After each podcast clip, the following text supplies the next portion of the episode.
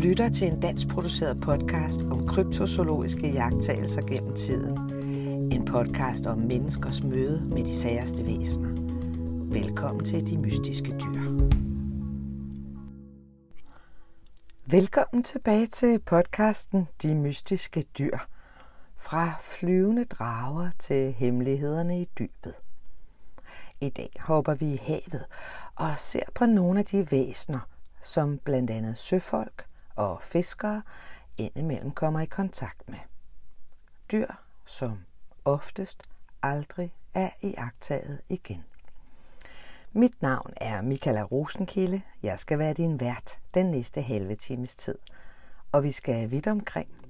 Blandt andet skal vi snuse i indtil for nylig hemmeligholdte militære papirer om blandt andet, hvad flåden så den dag, og nå, mere om det om lidt. Havene i vores verden indeholder sandsynligvis stadig en enorm, uopdaget skare af arter. Vi har faktisk kun ridset lidt i havets overflade. Der er stadig meget, vi ikke ved om alt det, der bor dernede. Man plejer vist at sige, at vi ved mere om månens bagside, end vi ved om, hvad der lever i dybet på vores egen planet. Og vi har altid trukket noget ukendt op. Det stopper aldrig med at forbløffe os at se de fantastiske væsener, der jævnligt bliver bragt op i lyset fra dybthavenes blækagtige mørke. Snuser man lidt i især ældre avisartikler, ser det ud til, at der gennem årene har været temmelig sensationelle, næsten banebrydende opdagelser af nye havdyr, som så er forsvundet ind i glemslen igen. Opdaget og glemt. Det sker åbenbart oftere, end man skulle tro. Men naturligvis er iagttagelser alene ikke bevis for en ny art. Man skal helst have haft den i hænderne og gerne DNA-teste den, naturligvis.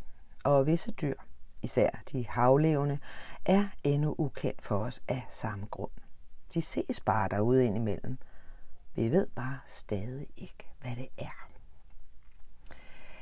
I vinteren 1705 eller 1706 blev det rapporteret, at 30 forfærdelige havmonstre, frygtelige og usædvanligt formet, blev set ved Bradlington Bay.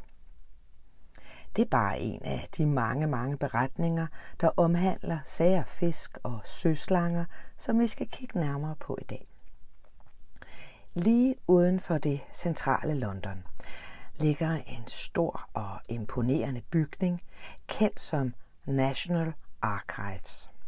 Her gemmer man dokumenter fra blandt andet British Royal Air Force, Royal Navy Army og National Security Agency.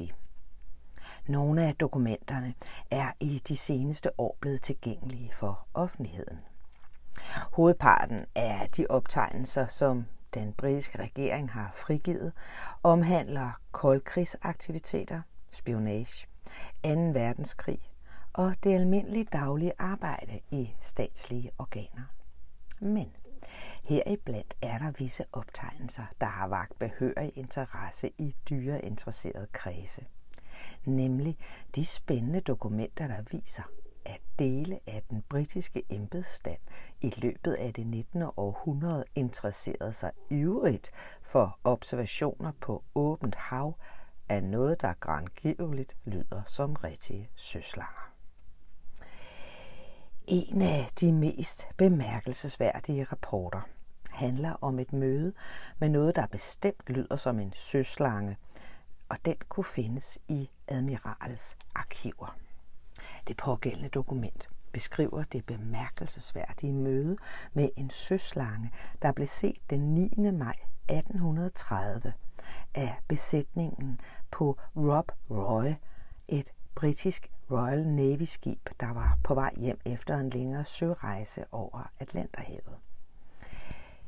Da skibet sejlede forbi en øen St. Helena, skete der noget virkelig mærkeligt.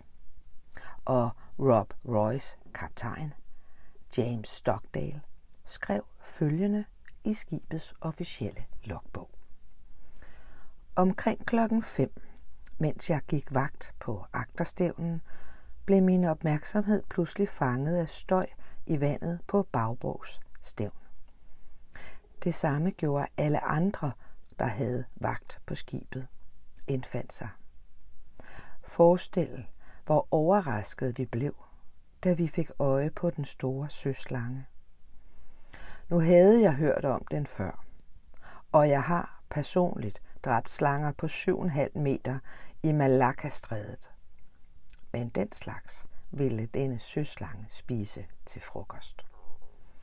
Måske sov den, for vi sejlede langsomt, ikke mere end to knop i timen, og den virkede lige så overrasket som os, da vi fik øje på hinanden. Vi fik et ret godt glimt af den i omkring 15 sekunder, før den satte afsted. Jeg bemærkede, at hans hoved virkede omtrent så langt som vores topsejl, og halen bedømte jeg som så lang som formasten. Videre fortalte kaptajn Stockdale. Mit skib er 171 fod, og formasten er 12 meter fod fra agterstævnen, hvilket vil betyde, at monstret må have været omkring 40 meter langt. Hvis ikke jeg selv havde set det, ville jeg aldrig have troet på det. Men jeg er overhovedet, jeg er slet ikke i tvivl, heller ikke om længden. For søslangen kom så tæt på, at jeg lige frem kunne lugte den grimme fiskelugt. Historien fortsætter. Da den bevægede sig, løftede den sit hoved knap to meter op over vandoverfladen.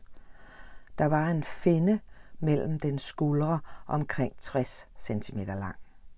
Jeg tror, den svømmede omkring 5 km i timen. Vi mistede den ud af syne efter omkring 50 minutter. Jeg håber aldrig at se sådan en igen. Det var nok til at skræmme livet af selv den stærkeste. En anden rapport om observation af et havmonster eller søslange beskriver et ekstraordinært møde den 13. december 1857, der fandt sted i nærheden af øen St. Helena, altså lidt som den forrige. En erklæring udarbejdet af kommandør Geo Henry Harrington afgiver kort kendskærningerne i den spændende rapport. Mens jeg selv og betjentene stod i læsiden af agterstævnen og kiggede ind mod øen, blev vi forskrækkede, da vi opdagede et enormt havdyr, der rejste hovedet op fra vandoverfladen. Pludselig var det væk igen i omkring et halvt minut, og så dukkede den op igen. Men nu kunne vi også se dyrets hals og hoved omkring 3-6 meter oppe. Og så fortsætter det. Dyrets hoved var formet som en lang bøje, og jeg tror, at det alene målte 2,5 meter i diameter.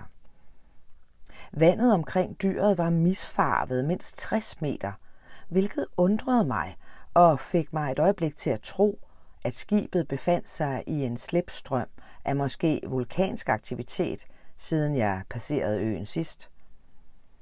Men så var det, at det gik op for os, at det ikke var en misfarvning af havet, men dyret, der var så stort, at det virkede sådan. Et uhyre af fuldstændig ekstraordinær længde, og det så ud til at bevæge sig langsomt ind mod land. Skibet sejlede for hurtigt til, at vi kunne nå mastetoppen i tide til at danne et korrekt skøn over denne ekstreme længde. Men ud fra hvad vi så fra dækket, så konkluderede vi, at dyret må have været mere end 60 meter langt. Bådsmanden og flere af besætningen, som også observerede det, fortalte, at dyret var mere end det dobbelte af skibets længde. Det skulle i så fald betyde, at den var mere end 150 meter. Kaptajnen ender med at konkludere, jeg er overbevist om, at dyret var en art slange. En meget nysgerrig fisk af en eller anden type blev tilsyneladende trukket op ud fra kysten af Honolulu, Hawaii, den 20. september 1905. Ifølge en artikel i San Francisco Call fik en japansk fisker noget af en overraskelse, da han fangede det, der senere blev kendt som frøfisken. Det pågældende væsen havde gælder og finder ligesom en fisk, men den havde også fire veludviklede ben og fødder, komplet med tånegle. Det bizarre væsen blev hurtigt udstillet i akvariet i Waikiki, men som det også fremgik af artiklen, så var der ingen, der har set dyret, har været i stand til at identificere det som tilhørende nogen kendt fiskefamilie. Hvad må det var? Og hvad må der skete med det eksemplar, der angiveligt blev udstillet i akvariet i Waikiki? Der er til synligheden ingen, der ved det. I samme avis, San Francisco Call, er der en ny artikel nogle år efter. Denne gang den 22. maj 1912, udgaven af samme avis. Ifølge artiklen fiskede en fisker ved navn øh, Steve Gaio i det sydlige Kalifornien ud for San Diegos kyst. Da han fik noget i nettet, der må have mindet ham om et dyr fra en anden planet. Det dybt underlige fisk var efter sine 60 cm lang, havde angiveligt otte ben og gøede som en hund. Denne mærkelige fisk blev puttet i et improviseret akvarium og bragt til San Diego, hvor det angiveligt blev ført rundt om kajen med et reb bundet om halsen, lidt ligesom man ville gå tur med en hund. Hundredvis af nysgerrige tilskuere skulle have kigget på. Snart kunne man læse om det i aviserne. Dette mærkelige, uidentificerede væsen har tænder som en hund og gælder og rygfinder og skæl som en fisk. Den er 60 cm lang og smal. Dens ben og fødder er dækket af blød pels. Den vil ikke spise kød, men i eftermiddag slugte den ivrigt hele rå kartofler og virkede glad for tang. Den spiste af fiskeren Steve Gaius hånd, men kunne ikke tåle at være oppe fra vandet ret længe ad gangen. Den mildt sagt underlige artikel om den endnu mere underlige fisk endte med at forkynde, at fisken først skulle undersøges af en Dr. Ritter, og at den derefter ville blive udstillet, hvis den da ellers overlevede prøvelserne. Det er, hvad vi ved om den særfangst. Endnu et frustrerende glimt af et dyr, vi ikke siden har genset. Så vidt vides.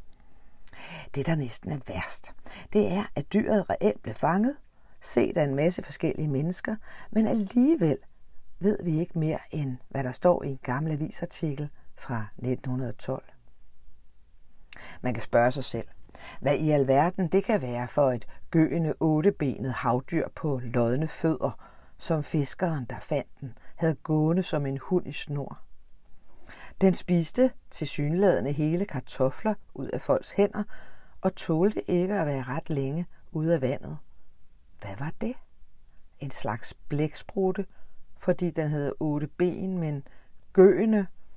Ja, det lyder i hvert fald sært. Et andet monster fra dybet blev angiveligt fanget den 6. december 1919, da flere aviser rapporterede om en kæmpe fisk af en slags, fundet af en embedsmand mand i øh, Venedig, Kalifornien, ved navn Frank Benedict. Han fandt den på stranden. Den blev beskrevet som sammensat af hovedsageligt mund, hoved og hale. Den blev målt til mere end 2,70 meter cm og havde fire rækker af takkede tænder, der sad i nogle enorme kæber.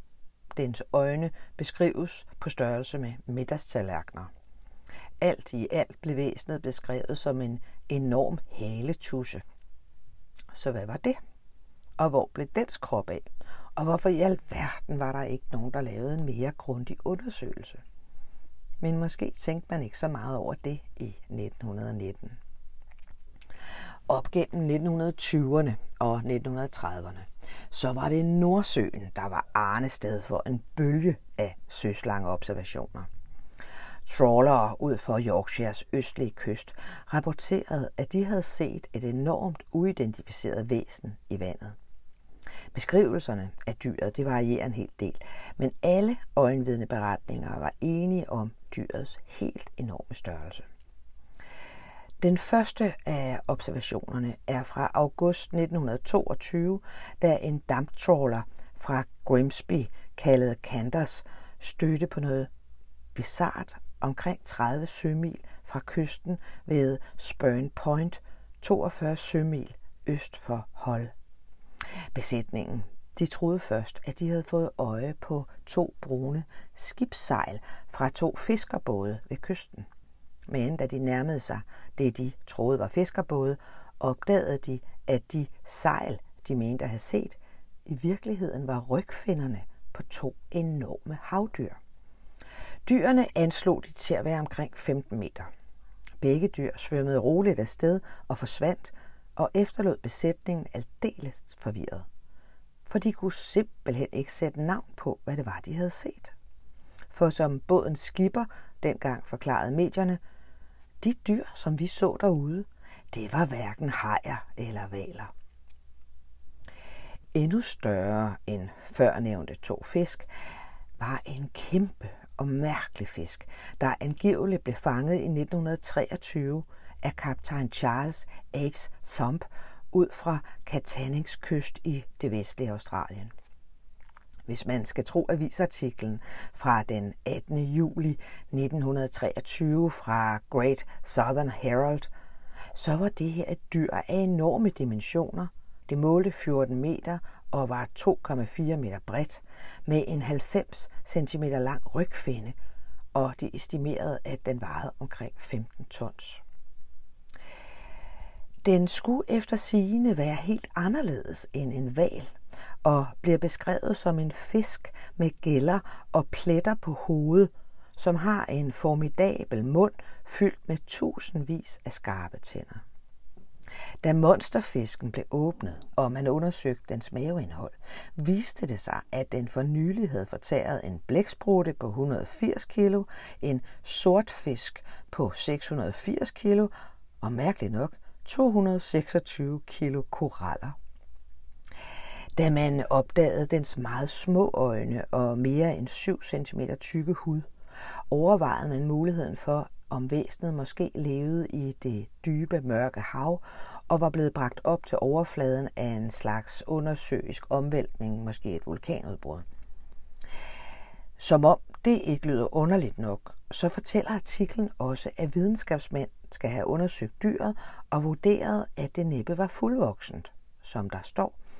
Selvom fisken er den største, der nogensinde er fanget, hævder amerikanske naturforskere, at det kun er en unge, og at hvis den havde levet videre i havet, sandsynligvis ville være blevet mindst dobbelt så stor. Og igen, hvad skete der med kroppen af den fisk? Eller hvad det var. Hvad var dette kæmpe dyr i det hele taget for et? Og hvor må det komme fra? Desværre forbliver også det dyr et mysterium. Tilbage i 1925 blev et dyr omtalt som en gigantisk blæksprutte, skyllet op på Wisteria Sea-stranden og senere fundet af lokale fiskere. Den var omkring 180 cm lang fra spids til hale, med en rund, kompakt, mørkerød krop, to lange tentakler og otte fangarme fulde af sugekopper. Et par år fra inden, før den blæksprutte blev skyllet op, svømmede en lokal skolelærer ud for kysten, da han blev voldsomt angrebet af et ukendt havdyr. Observationer af store, uidentificerede havdyr fra Spurn Point til Whitby fortsatte jævnligt op gennem 1920'erne og 30'erne, til de pludselig forsvandt igen. En dejlig sommerdag i juli 1929 gik herr og fru Johnson langs strandpromenaden ved Hornsea, da de så, hvad de senere betegnede som en søslange, bevæge sig med en forrygende hastighed. Dyret var omkring en kilometer fra land, og parret hævdede, at det ikke var et marsvin, de havde jagtaget, men noget uforklarligt. Året efter, i 1930, var der endnu et mærkeligt eksemplar, der blev fanget af fiskeren Henry Smith ved Redondo Beach, Kalifornien. Ifølge Madeira Tribune 14. marts 1930 lød det i deres artikel. Væsenet er ulig noget kendt og menes at være kommet op fra en dyb hule under klipperne. Den blev beskrevet som værende halvanden meter lang med en kraftig krop, en halvanden meter lang hale, hvilket gør den til 3 meter lang, og så havde den en stor og bred mund fuld af skarpe hugtænder, hvormed den bed ondskabsfuldt efter nysgerrige, som vågede sig for tæt på nettet, den blev holdt fanget i. Efter alt at dømme var den særdeles aggressiv og i stand til at overleve op af vandet i overraskende lange perioder. Gennem årene har fiskere jævnligt rapporteret om mærkelige observationer af et dyr, måske flere, i Hamper og i Nordsøen. Men det kulminerede godt nok i 1933 og helt ind i 34, da observationerne reelt eskalerede. Skolelærer, buschauffører, feriegæster, fiskere og ja selv et par politikere, de så alle dyrene. Thomas Atkinson var på ferie med sin kone i 1933, da han så noget i Humber tæt på Kelsey. Han sad på stranden i selskab med venner og familie, da de alle sammen opdagede noget pludselig rejse sig højt fra vandet. Han beskrev det dyr, som han fik øje på, som om den havde øjne som koøjer, og at dyret var sort omkring 300 meter væk og virkede noget større end en ko. Han så dyret svømme i cirkler, dykke og dukke op igen og igen, indtil det svømmede væk fra ham og til fra de andre forbløffede vidner, hvorefter det så ud til at søge ind mod Spurn Point. I marts 1934, året efter, gik Wilkinson øh, Herbert, som var kystvagt ved Philly, langs kysten, da han hørte en knurrende lyd, der lød som et helt dusin hunde. Men da han nærmede sig støjen og vendte lygtens lys mod klipperne, stod han pludselig ansigt til ansigt med en lang hals, omkring to og en halv meter høj, og for enden af den hovedet af en søslange. Dens øjne beskrev han som på størrelse med underkopper, og alene dyrets mund mente han var omkring 30 cm bred. Herbert bukkede sig instinktivt, samlede sten op fra jorden og kastede dem øjeblikkeligt mod dyret, der hurtigt trak sig tilbage. Da den bevægede sig væk, beskrev Wilkinson kroppen som helt sort med to store pukler, og det så ud, som om den havde fire ben. Når den bevægede sig over de skarpe klipper ned mod havet, bevægede den sig gyngende fra side til side. I løbet af den 7. februar 1935 offentliggjorde flere lokale aviser i Yorkshire artikler, øh, rapporter om et kæmpe havmonster, der var skyllet op ved Scarborough. Det viste sig snart, at det dyr det var en kæmpe blæksprutte. En anden observation, som faktisk var en hel serie, fandt sted ved Hornsea i august 1936 da en række øjenvidner så et stort væsen bevæge sig i Nordsøen i meget høj fart. I sommeren 1937 fortalte herr Barkley fra Cliff Café i Sowerby til Hull Daily Mail, at han havde stået sammen med en kunde ved navn Jeffrey, da denne havde påpeget noget mærkeligt ude i bugten mellem Bridlington og Danes Dyke. Barkley beskrev det som et stort sort dyr, der mest af alt mindede om en sort fisk. Dyret, der svømmede i høj fart, blev også set af andre langs den klippefyldte kyst. Det var da heller ikke første gang, at noget mærkeligt var blevet set i Bradlington. I 1945 rapporterede lokalavisen, at fire fiskere fra Lynn, Massachusetts, havde set et 6 meter langt dyr, der mest af alt lignede en ål med et ballonhoved, som de hævdede, havde slæbt deres båd mere end en kilometer ud over havet, før det om sider lykkedes dem at få kontrol over båden igen, og dyret forsvandt. Det er let at afvise den slags historier, som kan man kalde dem sensationsfnuk i en agurketid. Og skeptikere vil nok altid påpege, hvordan også datidens aviser ikke skammede sig over samtidig at bringe en røverhistorie eller bare smøre tyk på. Men man skal også huske, at selvom aviser dengang, og åbenbart indimellem stadig, strammer sensationsskruen eller pifter historien lidt op, så er der altså mange tilsyneladende fantastiske væsner, der fortælles om i medierne, som har vist sig at være meget virkelige og være bare endnu en overraskelse til os. En af dem, sådan en historie, der næsten er for god til at være sand, vender jeg tilbage til lige om lidt. Men inden vi når til 1976, skal vi lige runde 50'ernes USA. Der går nemlig en skræmmende historie om en kæmpemæssig fisk, der skulle leve under en dæmning i Ohio-floden. To erhvervsstykker stødte på den, da de var nede for at hente en bil. Tilbage i 1950'erne byggede regeringen en dæmning ved Ohio-floden.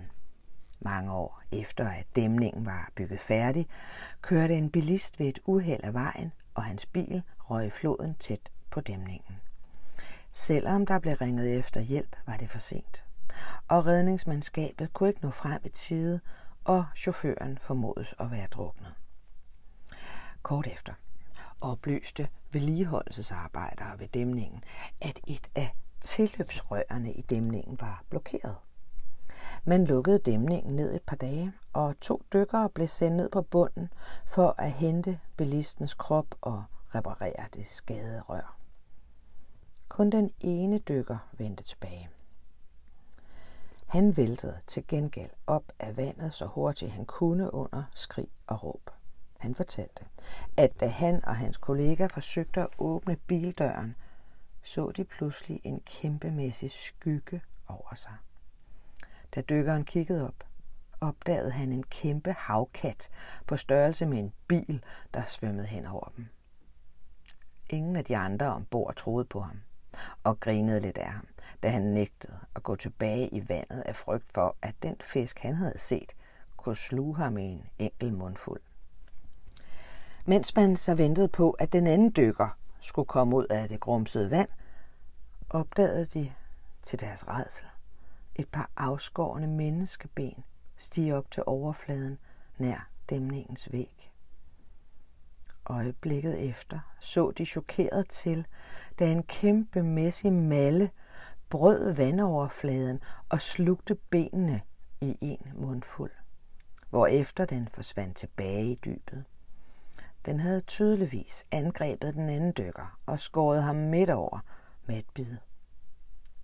Man siger, at bilen, der kørte i vandet dengang, den ligger stadig nedsunken på bunden af dæmningen, fordi ingen tør gå ned for at fjerne den.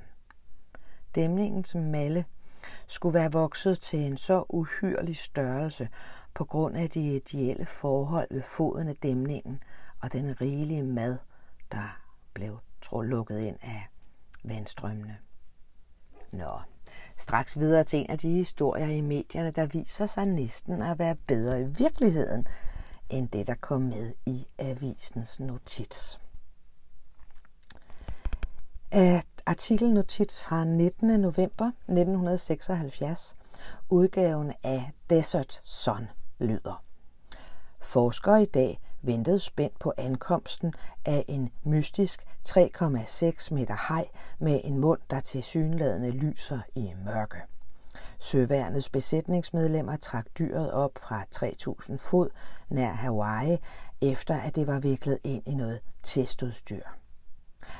Den døde haj blev overgivet til Waikiki Aquarium for eventuel forsendelse til San Francisco Steinhardt øh, Aquarium. Leighton Taylor, direktør for Waikiki Aquarium, fortalte Steinhardt-direktør John McCusker, at både hajens art og dens slægt er fuldstændig ukendt for videnskaben. Det lyder vildt, ikke? En mere end 3,5 meter lang haj med en lysende mund, der lurer 3.000 fod ned i dybet, trukket op af et flådeskib. Det lyder næsten lidt som starten på en ny dødenskab eller andre lignende film, men det er altså rigtigt nok. Derudover er historien jo mindst lige så sær som nogle af de andre historier i dag. Hvis ikke man vidste bedre, så kunne det jo være lidt af en agurketidshistorie, der ikke helt holdt vand, når den blev kigget efter i sømne. Sådan kunne det jo være. Men artiklen henviser rent faktisk til opdagelsen af Megamaus Megochasma pelagonis. Den fuldstændig ukendte haj, som allerførste gang blev fanget den 15. november 1976 ud fra Kano, Hawaii af det amerikanske flådeskib AFB-14. Med sin store mund, klumplignende slappe krop og gummiagtige læber er Mega Mouse virkelig et mærkeligt syn. Den har endda en lysende mund i form af lysende partikler, der beklæder den skabende mave, udelukkende med det formål at lokke små fisk og plankton ind. Man kan oven købet sige, at artiklen slet ikke smurt tyk nok på, eller rettere sagt ikke var helt præcis. Faktisk var den første nye haj, man samlede op den dag i virkeligheden 4,5 meter lang, altså næsten en meter længere. Måske en af de mest spændende kryptozoologiske artikler fra det 10 år. Det er trods alt ikke hver år, og hver dag overhovedet, at man opdager en ny 4,5 meter lang haj. Tak fordi du lyttede med i dag. Næste uge så bliver vi mellem de store fisk og andre havdyr. Der er nemlig faktisk opdaget en hel del ukendte og sære væsener, som af en eller anden grund aldrig nåede at få et videnskabeligt navn og et stamtræ, før de forsvandt ud i glemslen igen. Der er dog undtagelser. Det japanske sømonster Ningen er set et antal gange. Men om det i virkeligheden startede som en joke i et online forum, det diskuteres fortsat. Vi skal også omkring det gode gamle Loch ness der er blevet set ikke mindre end 16 gange i 2021 mod 13 i 2020. De fem vigtigste observationer skal omtales, og så selvfølgelig meget mere. På genhør om en uge. Du har lyttet til podcasten De Mystiske Dyr. En dansk produceret podcast om kryptozoologiske mysterier gennem tiden. Skabt og fortalt af Michael Rosenkilde. Musik Karl Frøkær Jensen. Jeg håber, at du har lyst til at lytte med igen næste gang.